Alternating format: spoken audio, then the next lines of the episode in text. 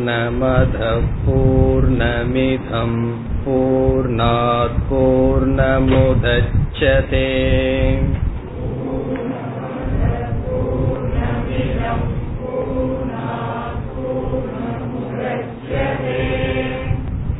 पूर्णस्य पूर्णमादाय पूर्णमेवावशिष्यते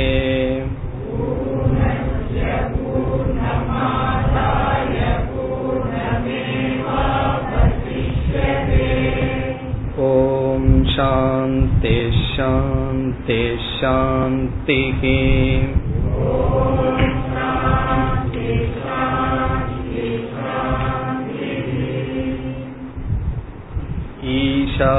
ईशावास्यमिदगुं सर्वम्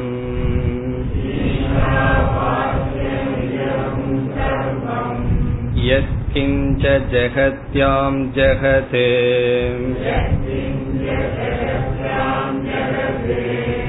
तेन त्यक्तेन भुञ्जीथाः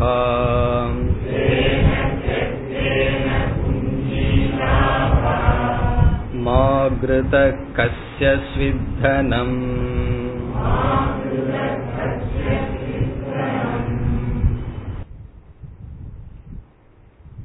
சென்ற வகுப்பில் முதல் மந்திரத்தினுடைய முதல் வரியை பார்த்தோம் இப்பொழுது ஞாபகப்படுத்திக் கொண்டு இரண்டாவது வரிக்கு செல்ல வேண்டும். ஈஷாவாஸ்யம் இதம் சர்வம். இதம் சர்வம். இதம் என்றால் நம்முடைய அனுபவத்திற்கு இருக்கின்ற இவைகள். இதம் என்றால் இது என்று பொருள் இது என்பது நம்முடைய அனுபவத்திற்குள் வருவது. சர்வம் அனைத்தும். இதம் சர்வம் என்றால் இவை அனைத்தும். படைக்கப்பட்டுள்ள அனைத்தும். இதை பற்றி உபனிஷத் என்ன கூறுகின்றது? ஈஷா பாஸ்யம் ஈஷா என்றால் ஈஸ்வரனால் இறைவனால்.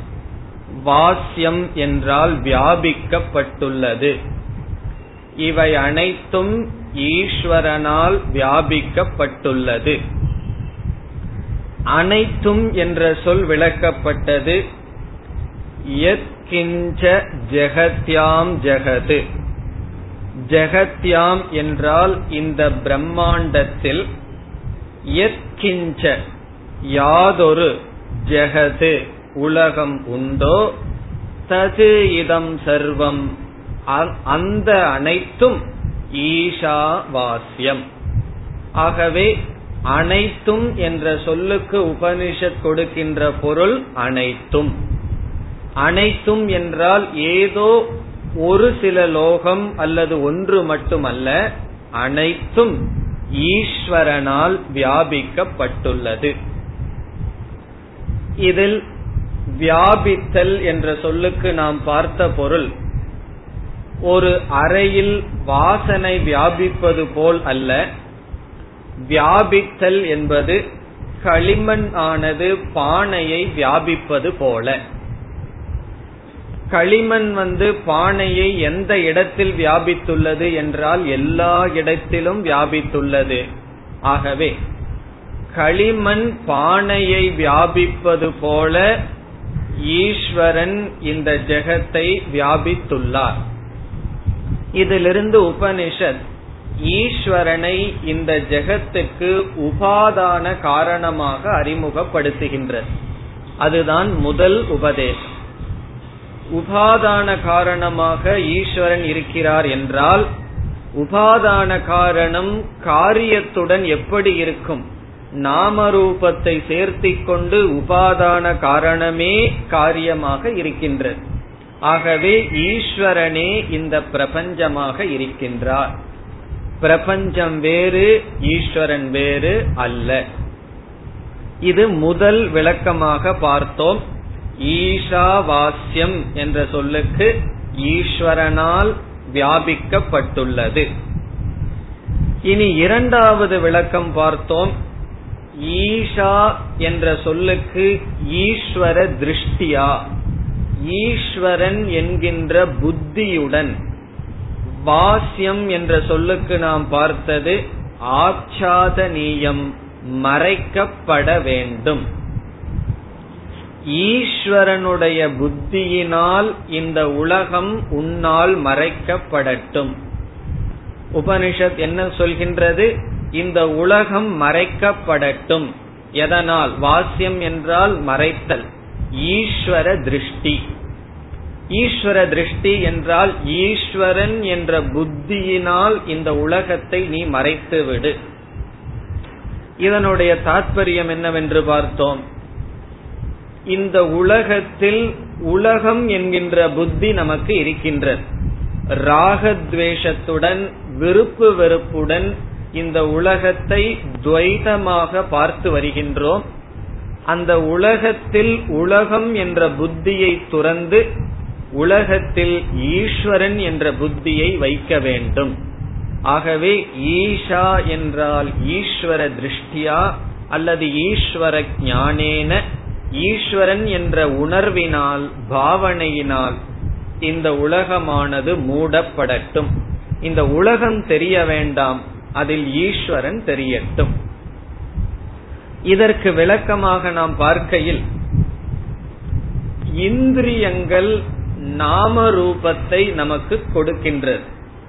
ஒரு மனிதனை நான் பார்த்தால் அந்த மனிதன் எப்படி இருக்கின்றான் என்பதை கண் சொல்கின்றது. ஆனால் அந்த மனிதனிடம் எப்படிப்பட்ட பாவனையை வைக்கின்றேன் என்பது கண் சொல்லவில்லை நம்முடைய மனதை பொறுத்தது. ஒவ்வொருவருடைய மனமும் கண் மூலமாக இந்த உலகத்தை பார்க்கின்றது. ஆகவே இந்த உலகத்தை பார்த்தல் என்பது பார்ப்பவன் நம்முடைய மனம். அதனால்தான் ஒவ்வொருவருக்கும் உலகம் ஒவ்வொரு விதமாக இருக்கின்றது. இந்த உலகம் எல்லோருக்கும் ஒரு விதமாக இல்லை. மகாபாரத கதையிலே நமக்கு தெரியும் துரியோதனனுக்கு இந்த உலகத்துல நல்லவங்களே கிடையாது. தர்மராஜாவுக்கு இந்த உலகத்துல மோசமானவர்களே கிடையாது. ஆகவே ரொம்ப பக்குவம் அடைந்தவர்களிடம் போய் இந்த உலகத்தை பத்தி கேட்டா அவர் என்ன சொல்வார்கள்? இறைவன் மயம் சிவமயம் சொல்வார்கள். இந்த ஞானம் இல்லாமல் வெறும் அனுபவத்தோடு இருக்கின்ற சிலரிடம் சென்று கேட்டால் உலகத்தை கேட்ட என்ன சொல்வார்கள்? யாரையுமே நம்ப கூடாது எண்பது வயசுக்கு அப்புறம் என்ன முடிவுக்கு வர்றோம்? யாரையுமே நம்ப கூடாது எல்லாமே ஏமாற்றுவார்கள். ஒரு சின்ன பையன் இந்த உலகத்துல ஒரு இன்பத்தை பார்ப்பான். வயது அனுபவம் வர வர ஏதோ நமக்கு அறிவு வந்ததாக தீர்மானம் செய்து கொண்டு உலகத்தை பற்றி அப்படி ஒரு திருஷ்டி அப்படி ஒரு முடிவானது செய்து விடுகின்றோம். இந்த உலகம் மோசம்னு சொல்றோம். ஆனா ஒரு கவிஞன் பாடுகின்றான் எத்தனை கோடி இன்பம் வைத்தா இறைவான் சொல்.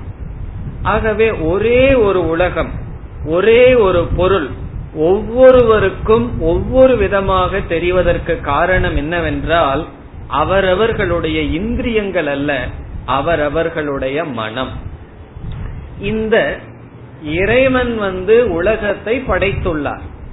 இறைவன் உலகத்தை படைத்ததை ஈஸ்வர சிருஷ்டி என்று சொல்கின்றோம். அந்த இறைவன் படைத்த உலகத்தின் மீது நாம் ஒரு சிருஷ்டியை செய்துள்ளோம். ஒரு படைத்த ஒரு மனிதன் மீது விருப்பு அல்லது வெறுப்பு குரோதம் இவைகளையெல்லாம் பகவான் படைக்கவில்லை நாம் படைத்துள்ளோம். இதை சாஸ்திரத்தில் ஜீவ சிருஷ்டி என்று சொல்வார்கள்.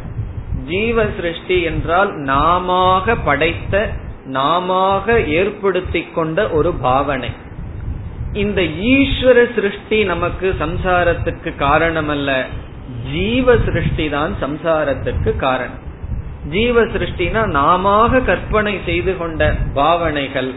அதுதான் இவன் நல்லவன் இவன் கெட்டவன் என்னுடைய விருப்பத்துக்குரியவன் வெறுப்புக்குரியவன் என்றெல்லாம் கற்பனை செய்துள்ளோம் அந்த நம்முடைய சிருஷ்டியில் பகவானுடைய சிருஷ்டியும் கலந்து இந்த அனுபவத்தை சம்சாரத்தை அனுபவிக்கின்றோம்.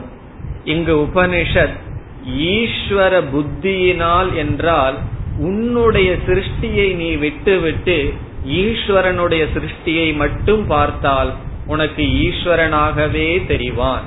ஆகவே ஈஸ்வர திருஷ்டியா என்றால் ஈஸ்வரன் என்ற புத்தியினால் உபாதான காரணமாக ஈஸ்வரனே இருக்கின்றார் என்ற பாவனையினால் இந்த உலகத்தை மறைத்துவிடு நீ செய்த கற்பனையை விட்டுவிடு. பிறகு ஈஸ்வரனாகவே அனைத்தையும் பார். நீ எதை பார்த்தாலும் யார் இருக்கிறார்கள்? ஈஸ்வரன். ஒரு உதாரணம் கூறுவதுண்டு ஒரு அறியாமையில் இருப்பவன் தன்னை பார்க்கணும்னு ஆசைப்படுறான்னு வச்சுக்கோ. அவனுக்கு என்ன செய்யணும்? ஒரு கண்ணாடியை கொண்டு போய் முன்னாடி வச்சாதான் ஒரு திருப்தியா கண்ணாடி பார்த்த உடனே என்ன பாக்கிறன் அப்படின்னு ஒரு உணர்வு வரும். ஞானி ஒருவன் தன்னை பார்க்கணும்னு ஆசைப்பட்டா என்ன செய்யணும்னா கண்ணாடி வேண்டாம் கண்ணை திறந்தா போதும். யாரையெல்லாம் பார்க்கின்றானோ அனைத்தும் ஈஸ்வர சுரூபம் தன்னுடைய உடல் உட்பட. எல்லாமே கடவுள்னு நம்மளையும் விட்டுறக்கூடாது. ஆகவே பார்ப்பதெல்லாம் கண்ணை திறந்து எதை பார்க்கின்றானோ அது அனைத்தும் ஈஸ்வரனுடைய சொரூபம். ஆகவே ஈஸ்வர புத்தியுடன் இந்த உலகத்தை பார். நீ செய்து வைத்த ராகத்வேஷ புத்தியுடன் உலகத்தை பார்க்காதே. துவைதத்தை நீக்கி அத்வைத திருஷ்டியுடன் ஏக திருஷ்டியுடன் இந்த உலகம் பார்க்கப்பட வேண்டும். இந்த உலகத்தை பார்க்கணும்னு சொல்றதுக்கு பதுவா உபனிஷத் இந்த உலகத்தை மூடிரு இந்த துவைத திருஷ்டியை மூடிவிடு. அத்வைத திருஷ்டியை ஈஸ்வர திருஷ்டியை வைத்துக்கொள் என்பது உபதேசம். இத்துடன் முதல் வரியானது முடிவடைகிறது. ஈஷாவாஸ்யம் இதம் சர்வம் என்ற பகுதி வரை உபனிஷத் நமக்கு புதிதாக ஒரு அறிவை கொடுக்கின்றது. இந்த இதைய படிக்கிறதுக்கு முன்னாடி இந்த உலகத்துல உலகம்ங்கிற புத்தி இருந்தது. இந்த அறிவுக்கு பிறகு உலகம் இறைவன் என்ற புத்தி வருகின்றது. பிறகு எத்கிஞ்ச ஜெகத்யாம் ஜெகத்து என்ற இடத்தில் சந்தேகத்தை நீக்குகின்றது. ஆகவே அது மனநம் என்கின்ற பகுதி. இப்போ உபனிஷத் சொல்ல வேண்டிய கருத்தை முதல் வரியில் முடித்து விடுகின்றது. இனி இரண்டாவது வரிக்கு வர வேண்டும். ஈஸ்வரனுடைய திருஷ்டியினால் இந்த உலகத்தை பார் என்று எதற்கு உபனிஷத் சொல்கின்றது என்றால் அதுதான் மோக்ஷம். துவைதமாக இந்த உலகத்தை பார்க்கும் பொழுது அது சம்சாரம். ஆகவே ஈஸ்வரனுடைய திருஷ்டி மனதில் இருந்து கொண்டு இந்த உலகத்தை பார்த்தல் என்பது மோக்ஷம். அதுவே நாம் அடைய வேண்டிய புருஷார்த்தம். இந்த சிரவணம் செய்தவுடன் மனதில் ஒரு மகிழ்ச்சி வருகின்றது. இவ்வளவு காலமும் எனக்கு சம்சாரத்தை கொடுத்து கொண்டிருக்கின்ற ஜெகத் சென்று விட்டது. காரணம் என்ன? அந்த ஜெகத்தெல்லாம் ஈஸ்வரனாக மாறிவிட்டது. எப்படி மாறியது? ஏற்கனவே ஈஸ்வரனாக இருக்கின்ற ஜெகத் என்னுடைய மனதில் அறியாமையினால் தெரியவில்லை. இந்த அறியாமையை நீக்கியவுடன் ஞானம் வந்தவுடன் என்னுடைய மனதில் மாற்றம் வந்தவுடன் இந்த உலகம் ஈஸ்வரன் ஆகிவிட்டது சம்சாரத்திற்கு காரணமாக இல்லை என்ற உணர்வு வரும்பொழுது அடுத்த கேள்வி வருகின்றது. இந்த திருஷ்டியை எப்படி காப்பாற்றுவது? அதாவது அடைந்து விட்டோம் இந்த திருஷ்டியை. சிரவணம் பண்ண உடனே இந்த திருஷ்டி வந்தாச்சு. மனது ரொம்ப தெளிவாக இருக்கும் பொழுது அல்லது அமைதியா இருந்து சாஸ்திரத்தை படிக்கும் பொழுது திருஷ்டி ரொம்ப கிளீனா இருக்கு. ஆனால் விவகாரம்னு ஒண்ணு இருக்கு பிராரப்த கர்மத்தினால போகும் பொழுது என்ன ஆகுது இந்த திருஷ்டியானது சென்று விடுகிறது. யாராவது வந்து நம்மளை யாராவது நாலு வார்த்தை சொல்லும் பொழுதோ அவமானப்படுத்தும் பொழுதோ விவகாரம் செய்யும் பொழுதோ நம்ம பொருளை திருடிட்டு போகும் பொழுதோ ஏதாவது நமக்கு ஒருத்தர் கஷ்டம் கொடுத்தா அல்லது அதர்மத்தை நாம் சந்திக்கும் பொழுது என்ன ஆகிவிடுகின்றது இந்த திருஷ்டியானது நம்மை விட்டு சென்று விடுகிறது. அடுத்த கேள்வி இந்த திருஷ்டியை எப்படி காப்பாற்றுவது? நான் திருஷ்டி திருஷ்டின்னு சொல்லிட்டு இருக்கேன் திருஷ்டின்னு சொன்னா என்ன? அந்த விஷன் சொல்றது. எல்லாமே ஈஸ்வரன் என்கின்ற புத்தி என்கின்ற பாவனை இதுதான் திருஷ்டி. இந்த திருஷ்டியை எப்படி நாம் காப்பாற்றுவது? எல்லாமே ஈஸ்வர சுரூபமாக இருக்கின்றார். என்ற பாவனையுடன் எப்படி இருத்தல் என்றால் நம்மை காப்பாற்றிக் கொள்வதற்காக அடுத்த வரி வருகின்றது. தேன தெக்த புஞ்சீதாகா. இங்கு ஆசிரியர் சிஷ்யனிடம் நேரடியாக சொல்கின்றார் புஞ்சீதாகா என்றால் உன்னை நீ காப்பாற்றிக்கொள் புஞ்சீதாகாங்கிறதுக்கு சப்ஜெக்ட் துவம். நீ காப்பாற்றிக்கொள். உன்னைங்கிறத சேர்த்துக்கணும். ஆத்மானம். துவம் ஆத்மானம் உன்னை புஞ்சீதாகா என்றால் உன்னை நீ காப்பாற்றிக் கொள்ள வேண்டும். விதிலிங். புஞ்சீதாகா. உன்னை நீ காப்பாற்றிக்கொள். எப்படி காப்பாற்றிக் கொள்வது என்றால் இந்த திருஷ்டியுடனே நீ இருந்து உன்னை நீ காப்பாற்றிக் கொள்ள வேண்டும். சரி என்னை நான் காப்பாற்றுவதற்கு என்ன உபாயம்?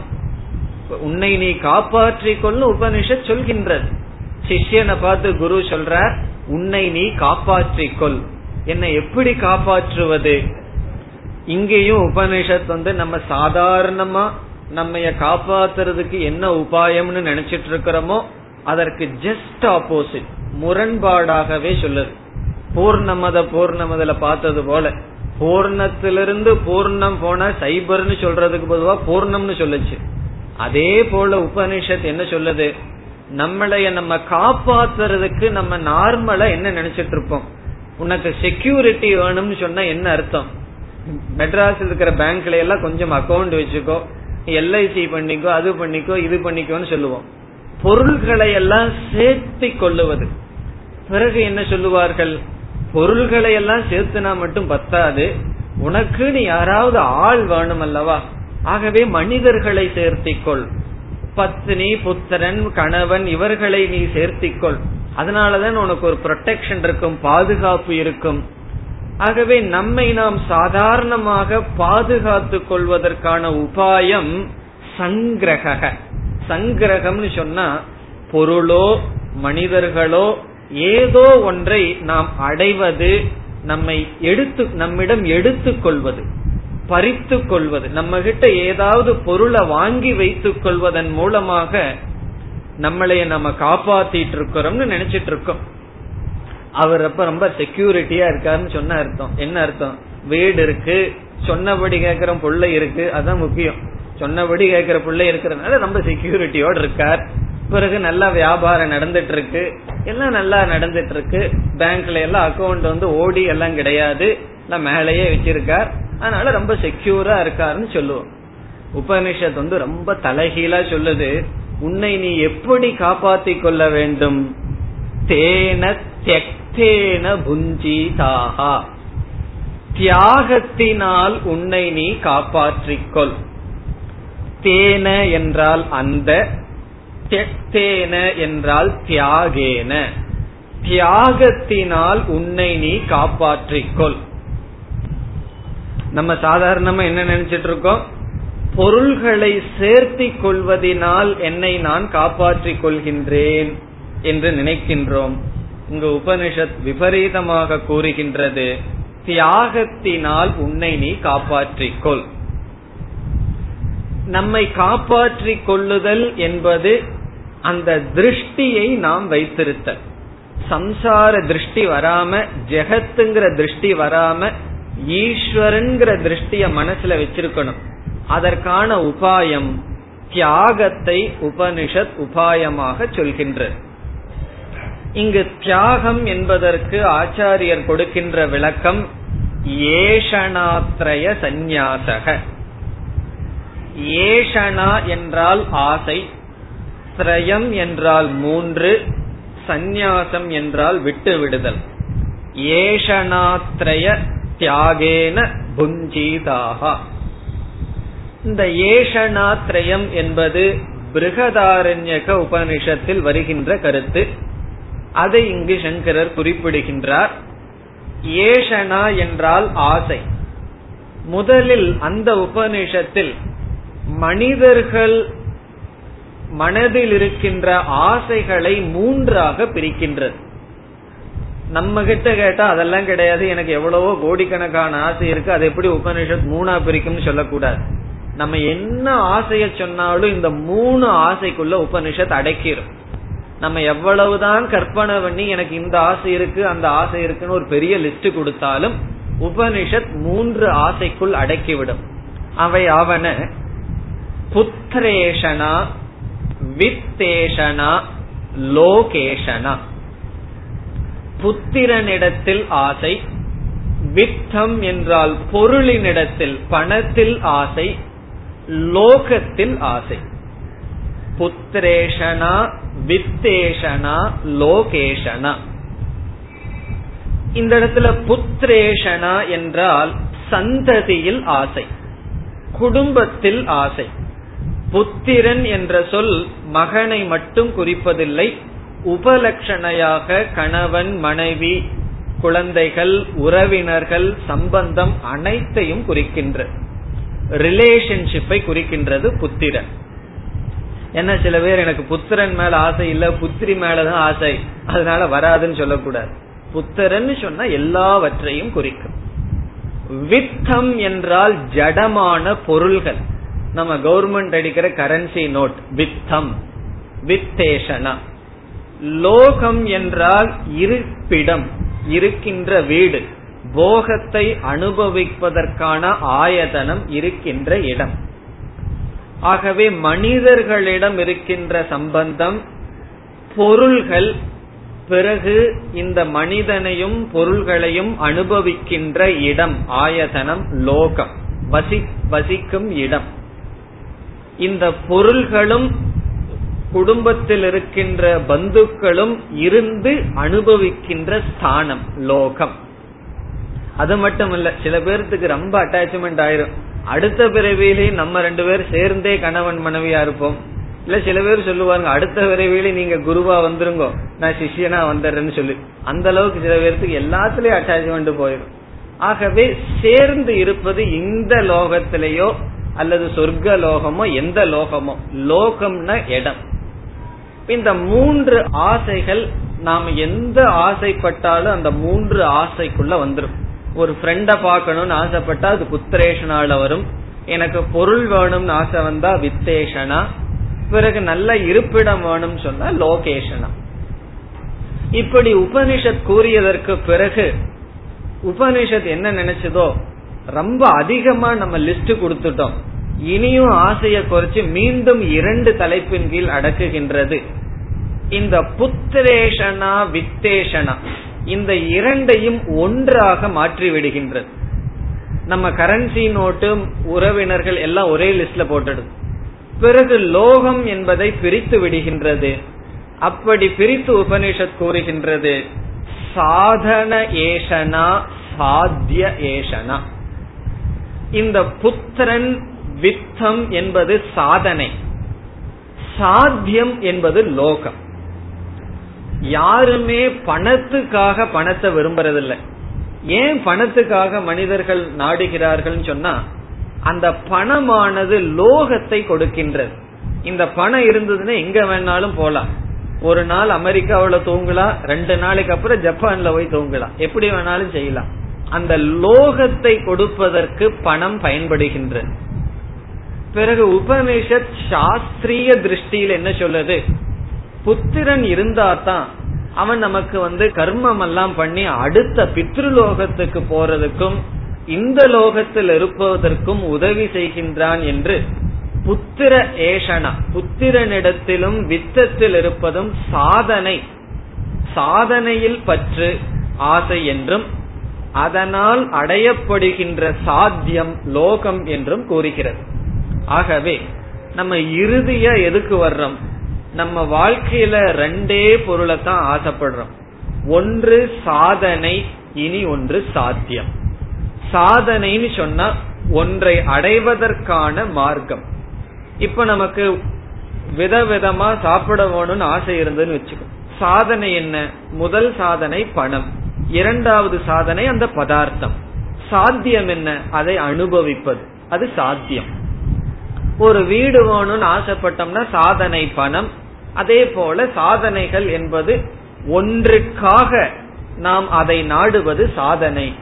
அந்த சாத்தியம் அந்த இன்பத்தை நாடுவது சாத்தியம்.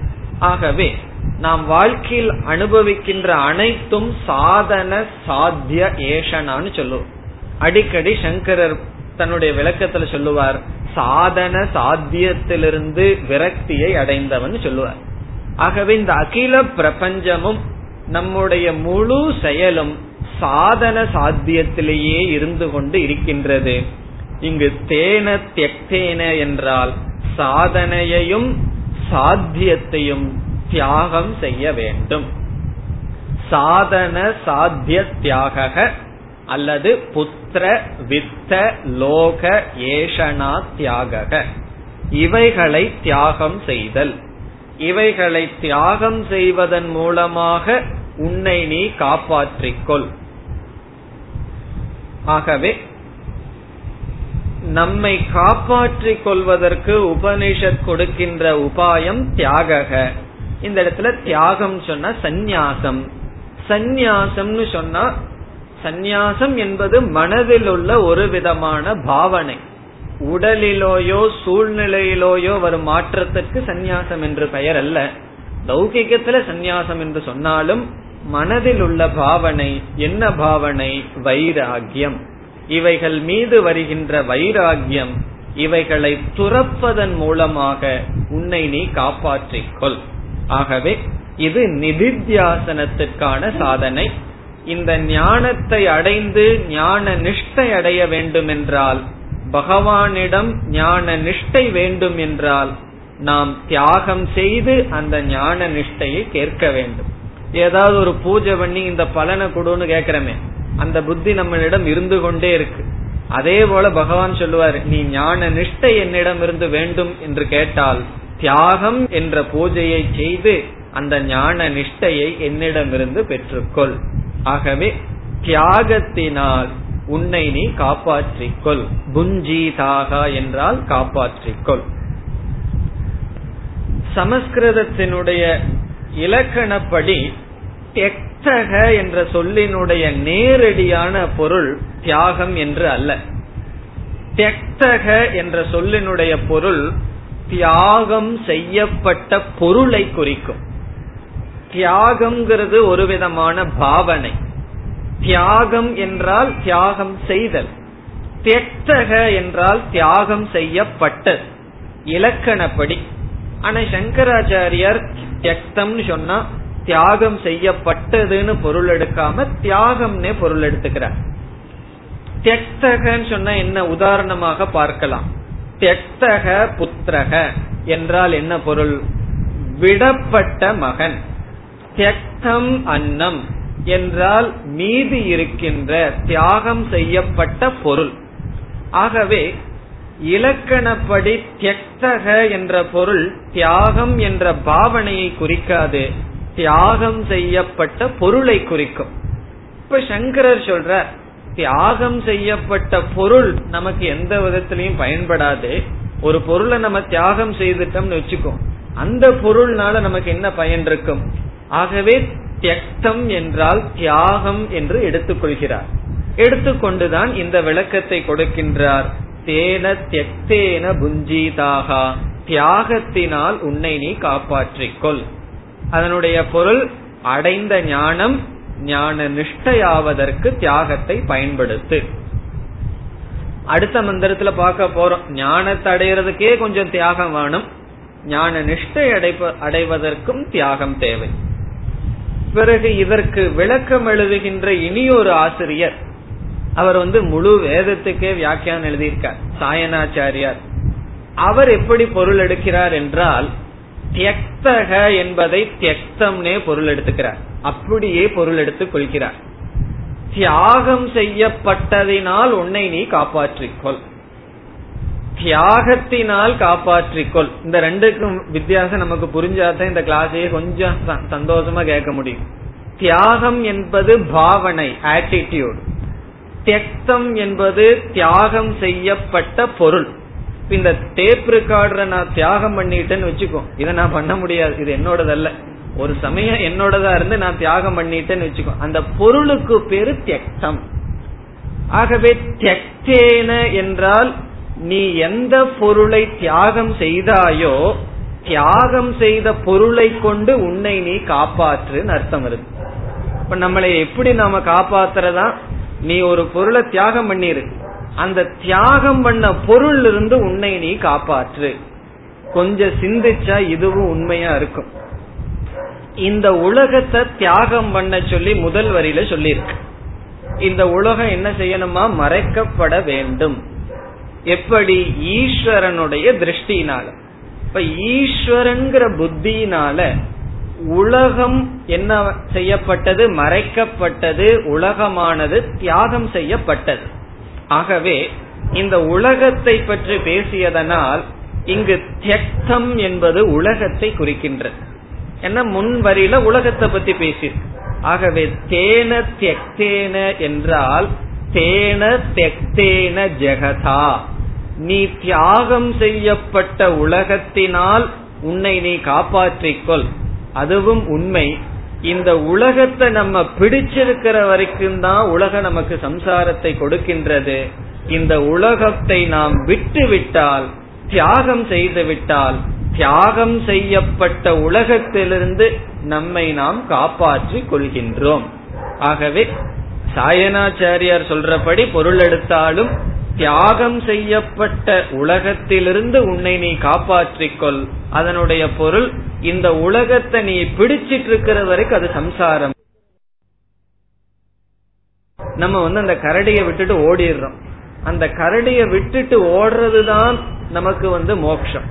அப்ப நம்ம என்ன சொல்லலாம்? தியாகம் செய்யப்பட்ட கரடியிலிருந்து உன்னை நீ காப்பாற்றி கொண்டாய். அப்படி இந்த உலகம் வந்து கரடி போல. அத போய் நம்ம பிடிச்சிட்டு இருக்கோம்.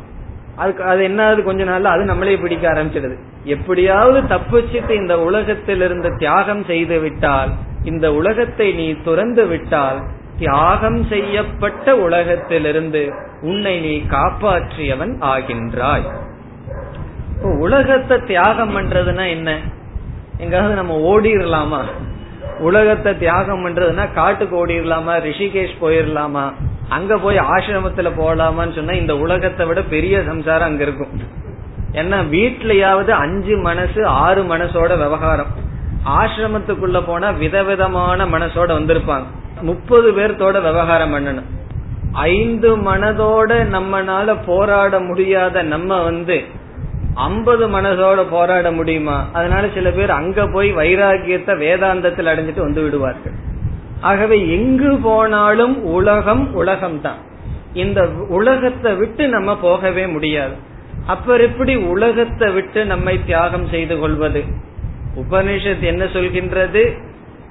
தியாகம் செய்யப்பட்ட உலகத்திலிருந்து உன்னை காப்பாற்றுன்னு சொன்னா அப்ப நம்ம ஏதாவது திருசங்கு லோகத்துக்கு தான் போகணும். அதுவும் உலகம் தானே என்றால் இங்கு உலகத்தை தியாகம் செய்தல் என்பதற்கு அதே ஆச்சாரியார் சொல்கின்றார் மித்தியாத்துவ நிச்சயேன. இந்த உலகத்தை மித்தியான்னு புரிஞ்சுக்கிறது தான் இந்த உலகத்தை நாம் செய்கின்ற தியாகம். இந்த உலகத்தை நான் துறக்கின்றேன் என்றால் என்ன பொருள்? இந்த உலகம் பொய் மித்தியா என்று புரிந்து கொள்வதனால். ஆகவே இரண்டாவது விளக்கப்படி தியக்தேன என்றால் ஜெகதா. தியாகம் செய்யப்பட்ட ஜெகத்தினால் உன்னை காப்பாற்றிக்கொள் என்றால் மித்யாத்வேன நிச்சிதேன ஜெகதா. மித்யா என்று நிச்சயம் செய்யப்பட்ட உலகத்திலிருந்து உன்னை நீ காப்பாற்றிக்கொள். இப்ப இதிலிருந்து நமக்கு என்ன கிடைக்கின்றது என்றால் இந்த உலகமானது நம்முடைய சம்சாரத்துக்கு காரணம் அல்ல இந்த உலகத்துக்கு ஒரு அடைமொழி போடணும். சத்தியமான ஜெகத் சம்சாரத்துக்கு காரணம். மித்யாவான ஜெகத் சம்சாரத்துக்கு காரணம் அல்ல நம்ம சாதாரணமா என்ன சொல்லுவோம்? இந்த உலகம் சம்சாரத்துக்கு காரணம்னு சொல்லுவோம். விசாரம் பண்ணி பார்த்தா உலகம் சம்சாரத்துக்கு காரணம் அல்ல உலகத்தில் நாம் வைத்திருக்கின்ற சத்தியத்துவம் என்கின்ற பாவனை சம்சாரத்துக்கு காரணம். இந்த உலகமே சம்சாரத்துக்கு காரணம்னா ஜீவன் முக்தர்களே இருக்க மாட்டார்கள். ஞானியும் அதே உலகத்துலதான் இருக்கிறார்கள். அதே மனிதர்களோடு தானே இருக்கிறார்கள். ஆகவே நம்முடைய சம்சாரத்துக்கு காரணம் ஜெகத் அல்ல ஜெகத்தில் வைக்கின்ற சத்தியத்துவ புத்திகி. இப்ப இதுல இருந்து சம்சாரத்திற்கு காரணம் என்னன்னா சத்தியத்துவ புத்தி. அந்த சத்தியம்ங்கிற புத்தி ஈஸ்வரங்கிற புத்தி வந்து சத்தியம்ங்கிற புத்தி போயாச்சுன்னு வச்சுக்குவோம். பிறகு இது மித்தியாங்கிற புத்தி வந்துவிடும். ஆகவே இந்த உலகமானது துறந்ததாக ஆகிவிடுகின்றது. ஆகவே நம்முடைய துயரத்துக்கு காரணம் இந்த ஜெகத் உண்மை. இந்த ஜெகத் உண்மைன்னு நம்ம வாயில சொல்லிட்டு இருக்கிறது இல்ல நான் அப்படி எல்லாம் சொல்றது இல்லையே அப்படின்னு சொல்ல வேண்டாம். நம்ம அப்படி சொல்ல வேண்டிய அவசியம் இல்லை. உண்மை என்ற உணர்வோடு செயல்பட்டு கொண்டிருக்கின்றோம். ஒருவன் காணல் நீரை பார்க்கின்றான் பார்த்து தண்ணி தாகத்துக்காக ஓடுறான்னு வச்சுக்குவோம் அவன் காணல் நீர் உண்மை என்று சொல்கின்றான்னு சொன்னோம்னா அவன் அதெல்லாம் உண்மைன்னு சொல்லிட்டு போறதில்ல. அது பொய்ன்னு அவனுக்கு தெரியல அவ்வளவுதான். ஆகவே செல்கின்றான். இந்த உலக எனக்கு சுகத்தை கொடுக்கும் என்னை நிறைவுபடுத்தும் உலகத்துல ஓடிட்டு இருக்கிறமே அதுவே இந்த உலகத்துக்கு நாம் கொடுக்கின்ற சத்தியத்துவம். இவை இந்த உலகத்துக்கு எனக்கு திருப்திப்படுத்துகின்ற சக்தி இல்லை என்று புரிந்துவிட்டால் இந்த உலகமானது மித்யா ஆகின்றது. ஆகவே உபனிஷத் என்ன சொல்கின்றது? தேன தெக்தேன புஞ்சி தாகா தியாகத்தினால் தியாகம் செய்யப்பட்ட உலகினால் உன்னை நீ காப்பாற்றிக் கொள் இது வந்து நிதித்தியாசனத்துக்கான நிபந்தனை. தியாகத்தினால் தான் காப்பாற்றிக் கொள்ள வேண்டும். தியாகே நெய்கே அமிர்தத்துவமானசுகுன்னு வேறொரு உபனிஷத் சொல்லும். ந கர்மனா ந பிரஜயா தனேன. தியாகே நெய்கே சிலர் தியாகத்தினால் அமிர்தத்துவத்தை அடைந்தார்கள். அதே கருத்தை தான் இங்கும் சொல்லப்படுகின்றது. தெத்தேன புஞ்சி தாகா ஆகவே இதனுடைய பொருள் இங்கும் ரெண்டு இன்டர்பிரேஷன் பார்த்தோம். அங்க ஈஷாவாசியம் இதம் சர்வம்னு பார்த்தது போல இங்கு ரெண்டு. ஒன்று முதல் சொன்னது ஆச்சாரியர் எடுத்துக்கொள்வது தியாகத்தினால் காப்பாற்றிக்கொள். மனதில் வருகின்ற எல்லா ஆசைகளையும் தியாகம் செய்து உன்னை நீ காப்பாற்றிக்கொள். இரண்டாவது பொருள் இந்த உலகத்தை பொய் என்று புரிந்து கொண்டு அந்த பொய் என்று புரிந்து கொண்ட உலகத்திலிருந்து உன்னை நீ காப்பாற்றிக்கொள். இனி கடைசி பகுதி. மாகிருத கஷ்யஸ்வித் தனம். கஷ்யஸ்வித் என்றால் இங்கு ஸ்வித் என்ற சொல்லுக்கு பொருள் அபி. அதுவும் சமஸ்கிருதத்தில் இருக்கேன்னு சொன்னா கஸ்ய அபி எவர்களுடைய அபி என்றால் மேலும் யாருடைய தனம் பொருளை கஸ்யஸ்வித் என்றால் கஸ்ய அபி எவர்களுடைய தனம் பொருளை யாருடைய பொருளையும் மா கிருதக மா என்றால் வேண்டாம் டோன்ட் கிருதக என்றால் அபகரிக்காதே. கிருதக என்றால் அபகரித்தல் மா கிருதக என்றால் அபகரிக்காதே. இச்சைப்படாதே ஆசை கொள்ளாதே எவர்களுடைய தனத்தையும் பொருளையும் ஆசைப்படாதே. கிருதக என்றால் அபகரித்தல் ஆசைப்படுதல் இச்சை கொள்ளுதல் அது எனக்கு வேண்டும் என்று பிடித்து கொள்ளுதல். மா கிருதக. மா கிருதக என்றால் அவ்விதம் இச்சை கொள்ளாதே. எதில் கஸ்ய ஸ்வித் கஸ்ய அபி தனம். யாருடைய பணத்தையும் தனம் என்றால் பொருள் யாருடைய பொருளையும் அபகரிக்க இச்சை கொள்ளாதே. ஆசைப்படாதே. இந்த பகுதி வந்து உபனிஷத் வந்து நமக்கு கொடுக்கின்ற ஒரு உபதேசம் அட்வைஸ் நம்மை அறியாமல் ஏமாந்து யாராவது பொருளை எடுத்துக்கொள்ளலாம் மற்றவர்களுடைய பொருளை அனுபவிக்கலாம் என்ற ஆசை வந்தால் அந்த வந்தால் அந்த ஆசைப்படக்கூடாதுன்னு உபனிஷத் சொல்லுது. கண்டிப்பா ஆசை வரணும்னு உபனிஷத் எதிர்பார்க்கல. ஆகவே இது ஒரு விதி. என்ன விதின்னு சொன்னா நியம விதின்னு சொல்றது. அப்படி ஒரு ஆசை உன் மனசுல வந்தா தயவு செய்து அந்த ஆசையை விட்டுருப்பா அப்படின்னு அட்வைஸ் பண்ணுது. ஏமாந்து அப்படி ஒரு ஆசை வந்துடலாம் விளக்காசியர் சொல்றாரு கதஞ்சித். இந்த வாசனைன்னு ஒண்ணு இருக்கு. எவ்வளவுதான் வேதாந்தம் படிச்சாலும் இந்த வாசனைன்னு ஒண்ணு இருக்கு. இந்த பூர்வ சம்ஸ்காரம் இருக்கே.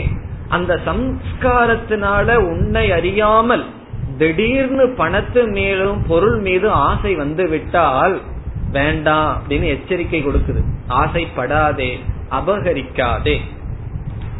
இங்கு கஷ்யசித் என்றால் யாருடைய? இந்த யாருடையங்கிற இடத்துல சங்கராச்சாரியர் இனி ஒன்னையும் போட்டுறாரு. உன்னுடைய பணத்தையும் சேர்த்தி. பரஸ்ய ஸ்வசியவா பரஸ்ய தனம் ஸ்வசிய தனம் மற்றவர்களுடைய பணத்தையும் நீ இச்சை கொள்ளாதே. பணத்திலையும் ஆசை வைக்காத. பிறகு மற்றவங்க பணத்துல நான் ஆசை வைக்கல என்னுடைய பணத்துல நான் ஆசை வைக்கிறதுல என்ன தப்புன்னு கேட்க வேண்டாம். அது தப்புதான் உபநிஷத் சொல்லுது உன்னுடைய பணத்திலையும் ஆசை வைக்காதே.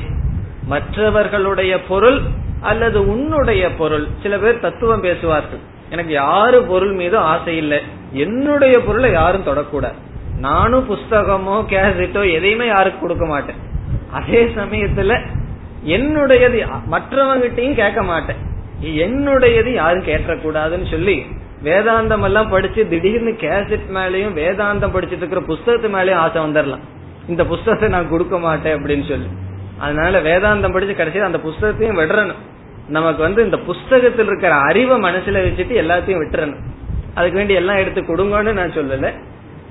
எதுலயும் நமக்கு ஆசையானது வரக்கூடாது. நம்மளுடைய பணமோ நம்மளுடைய பொருளோ மற்றவர்களுடைய பொருளோ. இது வந்து அந்த எல்லாத்தையும் துறந்து வந்தவனுக்கு தன்னை அறியாமல் ஏதாவது ஆசைகள் வந்தால் உபனிஷத்தானது நீக்குகிறது. அதுக்கெல்லாம் சந்தர்ப்பம் இருக்கு. காரணம் என்னவென்றால் இந்த உலகத்துல பொருள்கள் எல்லாம் செக்யூரிட்டி கொடுக்கும்னு நினைச்சிட்டு இருக்கோம் சரின்னு நினைச்சு அந்த பொருள்களோட ரொம்ப சந்தோஷமா இருக்கும். அதெல்லாம் ஆபாசம். உண்மையான செக்யூரிட்டி கிடையாது. செக்யூரிட்டி இருக்குன்னு நினைக்கிறதுனால அதுல கொஞ்சம் சந்தோஷமா இருக்கும். ஒருவனுக்கு திடீர்னு ஒரு இருபது லட்சம் ரூபா வந்ததுன்னு வச்சுக்கோ. அது கொஞ்ச நாள் நம்ம ஒரு செக்யூரா மனசுல ஒரு ஃபீலிங் இருக்கும். இந்த எல்லா பொருளையும் விட்டுட்டு வர்றவனுக்கு எல்லாத்தையும் விட்டுட்டோம் எதுவுமே நம்ம பாதுகாத்துக்கிறதுக்கு இல்ல அப்படிங்கிற ஒரு எண்ணம் வந்துடும் அதே சமயத்துல ஆத்ம தத்துவத்தை நல்லா புரியுற வரைக்கும் மனசுல முழு பாதுகாப்பு வராது. ஆத்ம நிஷ்டை வர்ற வரைக்கும் மனசுல வந்து நான் முழு பாதுகாப்பா இருக்கங்கிற புத்தி வராது. வெளிய வந்து பொய்யா கொடுக்கற பாதுகாப்பையும் விட்டுட்டோம். உண்மையான பாதுகாப்பையும் அடையல. இது இடையில இருக்கிற திரிசங்கு மாதிரி தொங்கிட்டு இருக்கிறது எல்லாருடைய மனசுலயும் வரும். ஒரு பிரம்மச்சாரி ஒருவர் ஆஷ்ர எல்லாத்தையும் வீட்டை விட்டுட்டு போறார். வீட்டை விட்டுட்டு போகும்போது அவர் எங்கிட்ட சொன்னார் நான் வந்து ரெண்டாம் தேதி எல்லா வீட்டை எல்லாம் விட்டுட்டு ஆசிரமத்துக்கு போறேன் அப்படின்னார். அவர் சொன்ன தேதி ஒரு இருபதாம் தேதின்னு வச்சுக்கோங்க நான் என்ன எல்லாம் முடிவு பண்ணிட்டு அது எதுக்கு ரெண்டாம் தேதின்னு கேட்டேன். இல்ல ரெண்டாம் தேதி சம்பளத்தை வாங்கிட்டு போறேன் அப்படின்னு. எல்லாத்தையும் விட்டுட்டு போகும்போது சம்பளத்தை வாங்கிட்டு போறேன்னு அவர் சொல்றார். நீ அவர்கிட்ட நான் என்ன சொல்றது? சரி சம்பளத்தை வாங்கிட்டே போங்கன்னு சொல்லு அப்படி எல்லாத்தையும் விடணும்னு மனசு வந்தாச்சு. இருந்தாலும் ஒரு இடத்துல அப்படியே நம்மளை பிடிச்சிருக்கு. அது தவறு கிடையாது. சம்பளத்தையே வாங்கிட்டு இருக்கிறவனுக்கு. சம்பளத்தை வாங்கிட்டு போலான்னு வர்ற அளவுக்கு பக்குவம் வந்திருக்கு. இருந்தாலும் என்ன முழு துறவு வந்து அவ்வளவு சுலபமா வராது. ஒரே நாள்ல விட்டுட்டு போறது கதையில படிக்கலாம் சினிமாவில பார்க்கலாம். ஆனா வாழ்க்கைன்னு வரும்போது படிப்படியா தான் நம்ம விட முடியும். ஏன்னா ஒவ்வொரு கோஷத்திலயும் அபிமானம் இருக்கு. ஆகவே இந்த உலகத்தையும் விட்டுட்டு உண்மையையும் பிடிக்காதவனுடைய மனசுல ஆசை வந்து விடலாம். நம்மளுடைய பொருளை எல்லாம் துறந்துட்டு இனி ஒருத்தருடைய பொருள் மீது ஆசைப்படலாம். இப்போ ஒரு சன்னியாசி இருக்கார் அவருடைய சொத்தை எல்லாம் திறந்துடுறாருன்னு வச்சுக்குவோம். திறந்துட்டு ஒரு குடிசையில ஏதோ சாதுவா இருக்கார். இனி ஒருவர் வந்து சுவாமி நீங்க வந்து ஒரு இருபது ஏக்கரா பூமி கொடுக்கறேன். இதை வச்சு நீங்க ஏதாவது நல்ல காரியம் பண்ணுங்கன்னு வாங்கி வச்சுக்கிறார். அது அவரு வந்து அவருடைய சன்னியாசத்துக்காக வந்த பொருள். அதை இனி ஒருவன் வந்து அந்த அதுல அஞ்சு ஏக்கரை ஒருத்தன் பிடுங்கிட்டு போறான்னு வச்சுக்கோ அதுல போட்டி போறாம வந்துடலாம். அதை அவர் விட்டு கொடுக்காம இருக்கலாம். இவருடைய சொத்தை விட்டுட்டு இனியொருத்தருடைய சொத்தை எடுக்கும் பொழுது நம்ம எரியாமல் பற்று வந்து விடலாம். இப்படி ஏதோ ஒரு விதத்துல நம்முடைய மனமானது ஏதாவது பொருளை பற்றி இருக்கலாம். ஆகவே உபனிஷத் சொல்கின்றது மா கிருதக. அப்படி ஆசை வந்தால் அந்த ஆசைப்படாதே. கசிய அது உன்னிடத்தில் இருக்கிற பொருளா இருக்கலாம் இனி ஒருவரிடத்தில் இருக்கின்ற தனமாக இருக்கலாம். ஆசைப்படாதே. இதுக்கும் சங்கரர் மிக அழகான ரெண்டு விளக்கம் கொடுக்கிறார். ஏன் ஆசைப்படக்கூடாது? நான் ஏன் இனி ஒரு பொருளை ஆசைப்படக்கூடாது? ரெண்டு விதமான பதில் ரெண்டு விதமான பதில் ஒன்னு ஹையர் திருஷ்டி இனி ஒன்னு ஹையஸ்ட் திருஷ்டி. ரெண்டுமே மேலானதுதான் கீழானதே அல்ல. மேலான பார்வையில பார்த்தா அதனுடைய காரணத்துல மற்றவங்க பொருள் ஆசைப்பட வேண்டாம். அதை விட மேலான ரெண்டு திருஷ்டி. முதல் திருஷ்டி என்னவென்றால் சங்கரர் சொல்றார் இவைகள் எல்லாமே ஆத்மஸ்வரூபமானது தானே ஈஷாவாஸ்யம் இதம் சர்வம்னு சொன்ன ஞானத்தை வைத்து கொண்டு பார்த்தால் இவைகள் எல்லாமே ஈஸ்வரனுடையது. இதுல எல்லாமே ஈஸ்வரனுடையதுன்னு சொன்னா இந்த உடம்பும் ஈஸ்வரனுடையது. நாம பார்க்கிற பொருள்கள் எல்லாம் ஈஸ்வரனுடையது. அந்த ஈஸ்வரனே ஆத்மாவாக இருக்கின்றார். ஆகவே நீ எதை பார்த்தாலும் இது என்னுடையது இது உன்னுடையதுங்கிற பேதத்தை வச்சுக்காத எல்லாமே உன்னுடையது தான் இப்ப நம்ம ஒரு ஷர்ட் போட்டிருக்கோம் ரெண்டு பாக்கெட் இருக்கு ஒரு பாக்கெட்ல நூறு ரூபா இருக்கு இனி ஒரு பாக்கெட்ல அஞ்சு ரூபா இருக்கு. நம்ம இதுல இருந்து திருடி இதுல வச்சுக்குவோமா? வச்சுக்க மாட்டோம். காரணம் என்ன? ரெண்டுமே என்னுடைய பாக்கெட் தான். ஆகவே ஒன்ன எடுத்து இனி ஒன்னு வச்சுக்க வேண்டிய அவசியம் இல்லை. அதே போல இந்த உலகத்துல யாரெல்லாம் பணம் வச்சிருக்காங்களோ அதெல்லாம் உன்னுடையது தான் இத கேட்ட உடனே போய் நான் அடுத்த வீட்டுல எடுத்துக்கலாம். அப்படி இல்ல அது ஒரு விளக்காசிரியர் சொல்ற இது பாவனை தான் நிஜமாலுமே செஞ்சிடாதீங்கன்னு சொல்ற இது எல்லாமே உன்னுடையது தான் காரணம் என்ன? ஈஷாவாசியம் இதம் சர்வம். நான் எதெல்லாம் பார்க்கிறேனோ அதெல்லாம் உன்னுடையது தான் ஒருவர் பக்கத்துல வீடு நல்லா வசதியா வாழ்றார். நான் தான் அந்த வீட்டுல இருந்து வாழ்ந்துட்டு இருக்கேன் இனி ஒருவன் ஏழையா வாழ்ந்துட்டு இருக்கான் நான் தான் அங்க வாழ்ந்துட்டு இருக்கேன் நான் தான் இங்க இருக்கிற பொருளோட வாழ்ந்துட்டு இருக்கேன் ஒரு திருடன் வந்து திருடிட்டு போறான். நான் தான் வந்து திருடிட்டு போயிட்டு இருக்கேன் இப்படி எல்லாமே ஈஸ்வரனுடைய திருஷ்டி எல்லாமே ஆத்மா. ஆகவே மற்றவர்களுடைய பொருளை நீ ஏன் திருடக்கூடாதுன்னு சொன்னா மற்றவர்களுடைய பொருள் உன்னுடைய பொருள் கிடையாது. எல்லாம் ஈஸ்வரனுடைய பொருள் அல்லது எல்லாம் உன்னுடைய பொருள்.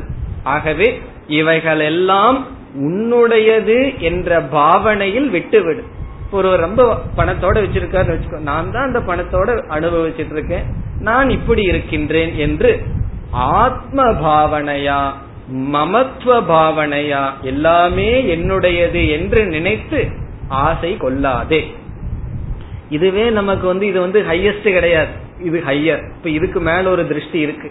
இதுக்கு இதுக்கு போகணும்னாவே ரொம்ப ஏறி ரொம்ப படியேறி போகணும். இனி இதை விட இனி ஒரு திருஷ்டி என்னன்னு சொன்னா இங்க என்ன தனம்ங்கிறது இருக்கு. எல்லாமே மித்தியாவாச்சு. ஏதாவது இருந்தா தானே நீ ஆசைப்படலாம். அனைத்தும் சர்வம் மித்தியா விஷயமே கிடையாது. தனம்னே ஒண்ணு கிடையாது. நம்ம செஞ்சிட்ட கற்பனை தான் தனம்னு சொல்லி.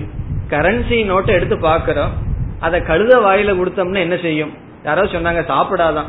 அந்த மருந்தெல்லாம் போட்டிருக்கிறதுனால அது சாப்பிட கூட சாப்பிடாதான். ஆகவே கழுதைய பொறுத்த வரைக்கும் அது வெறும் காகிதம் தான்.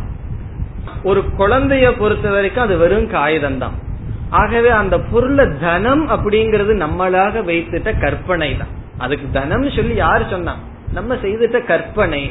எது கற்பனையோ அது மித்தியா ஆகவே தனம்னே ஒண்ணு கிடையாது. இப்ப மாகிருத கசியஸ்வித் தனம் சொன்னா தனம்னு ஒண்ணு இல்லாத காரணத்தினால நீ திருடுறதுக்கோ அபகரிக்கிறதுக்கோ ஒண்ணுமே கிடையாது. ஆகவே இது ரொம்ப ஹையஸ்ட் திருஷ்டி. மேலான திருஷ்டி என்னன்னு சொன்னா நம்மளையே அங்க பார்க்கணும். ஒரு பணக்காரனை பார்த்து நமக்கு ஏன் பொறாம வருதுன்னு சொன்னா அவன் வேற நான் வேற. இது எல்லாம் ஈஸ்வரன் அவனும் நானும் ஒண்ணு பொறாம கிடையாது. ஆகவே அவனுடைய பணத்தை நான் எடுக்கணுங்கிற அவசியம் இல்லை. இனியொரு திருஷ்டியில பொருள்னே ஒண்ணு கிடையாது. எனக்கு விஷயம்னே ஒண்ணு கிடையாது. இருக்கிறது ஆத்மா. ஆகவே ரெண்டாவது ஒன்னு இருந்தா தானே அதை எடுத்து நாம் வைக்க முடியும். இந்த திருஷ்டியினால் மா கிருதக. நீ மற்றவர்களுடைய பொருளை அபகரிக்காதே. இத்துடன் இந்த மந்திரம் முடிவடைகிறது. இப்பொழுது முழுமையாக பார்த்தால் ஈஷாவாஸ்யம் இதம் சர்வம். இவைகள் அனைத்தும் ஈஸ்வரன் என்கின்ற புத்தியினால் மறைக்கப்படட்டும். ஈஸ்வரன் என்ற புத்தியினால் இவைகள் அனைத்தும் பார்க்கப்படட்டும். எத்கிஞ்ச ஜெகத்யாம் ஜெகத்து எத்கிஞ்ச இந்த உலகத்தில் எவைகள் இருக்கின்றதோ அனைத்தும் ஈஸ்வரன் என்ற புத்தியினால் பார்க்கப்படட்டும். தேன தெக்தேன புஞ்சீதாகா. இந்த தியாகத்தினால் ஜெகத்தை மித்யா என்று புரிந்து கொள்வதனால் அல்லது ஏஷனாத்திரைய தியாகத்தினால் உன்னை நீ காப்பாற்றிக்கொள் மா கிருத கஷ்ய சித்தனம். யாருடைய பொருளையும் உன்னுடைய அல்லது யாருடைய பொருளையும் ஆசைப்படாதே. காரணம் அனைத்தும் உன்னுடையது அல்லது பொருள் என்பதே கிடையாது. அனைத்தும் மித்யா. இனி நாம் இரண்டாவது மந்திரத்திற்கு செல்வோம்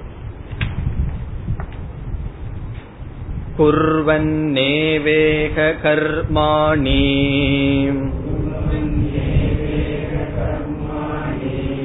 जिजीविषेच्छतकुं समाः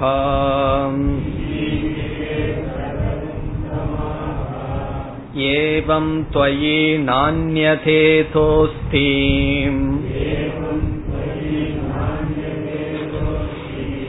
न कर्म लिप्यते नरे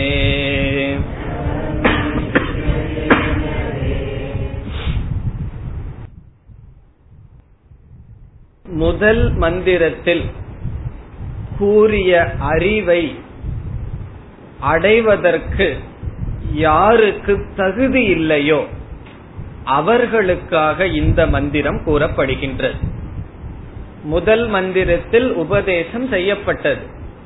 அந்த உபதேசத்தை புரிந்து கொள்வதற்கு யோகிதை யாருக்கு இல்லையோ? தகுதி யாருக்கு இல்லையோ? அவர்களுக்காக இந்த மந்திரம் பேசப்படுகின்றது.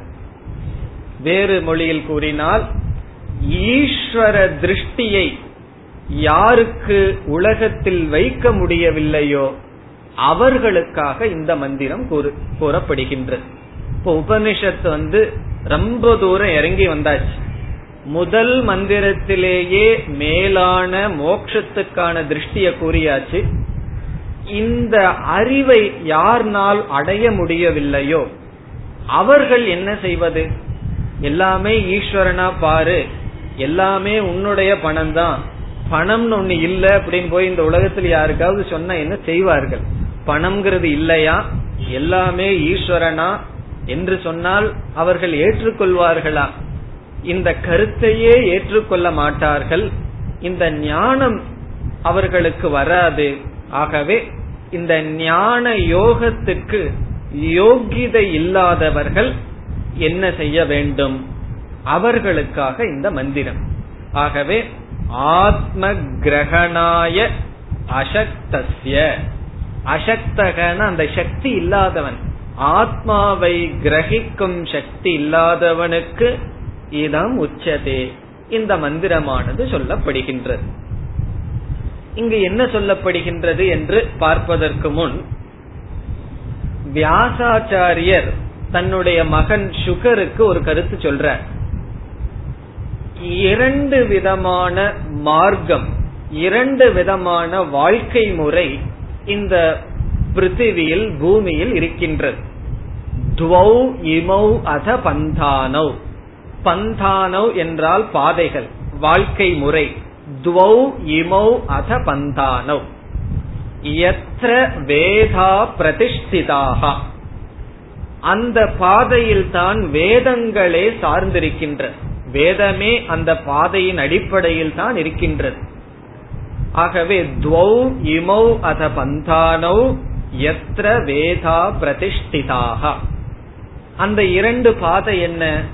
பிரவருத்தி லட்சணோ தர்மக முதல் மார்க்கம் பிரவருத்தி லட்சணக அதை வியாசர் சொல்றார் பிரவருத்தி லட்சணக தர்மக நிவிருத்திஷ்ட விபாவிதக நிவிருத்திஷ்ட என்றால் நிவிருத்தி மார்க்கம் விபாவிதக என்றால் சொல்லப்படுகின்றது.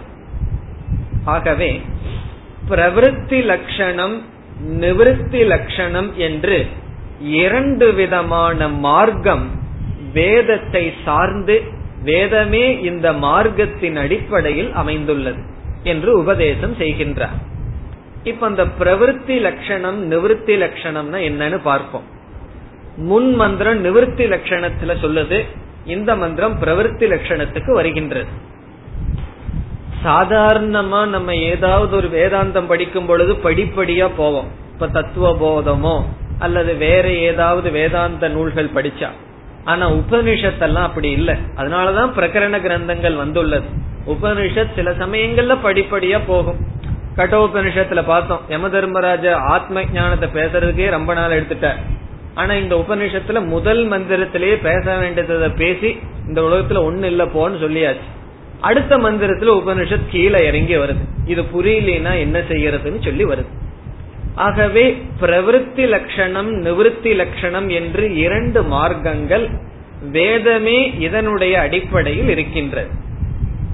இந்த பிரவருத்தி லட்சணம் என்றால் கர்ம மார்க்கம்.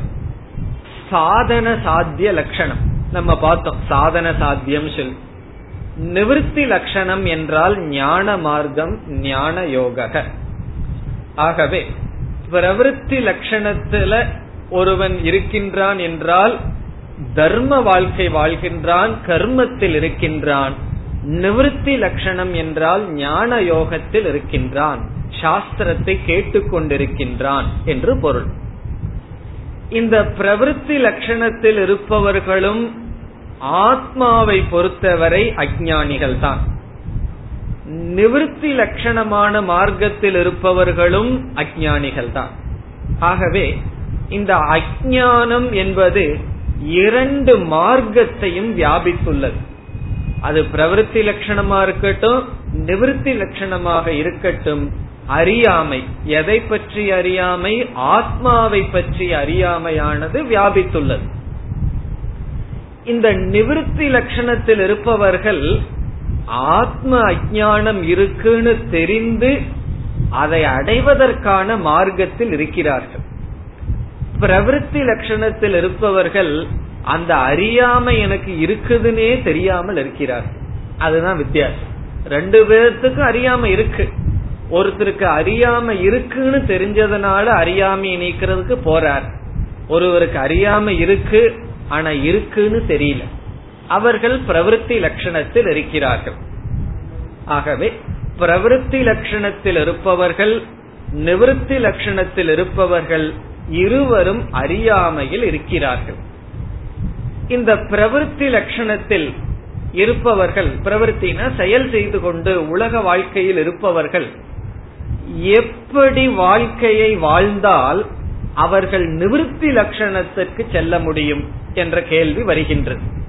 இந்த பிரவருத்தி லட்சணத்தில் வாழ்பவர்கள் எப்படிப்பட்ட வாழ்க்கையை மேற்கொண்டால் அவர்கள் நிவிருத்தி லட்சணமான வாழ்க்கைக்கு சென்று அந்த சாதனையை பின்பற்ற முடியும் என்ற கேள்வி வரும் பொழுது இங்கு பதில் வருகின்றது.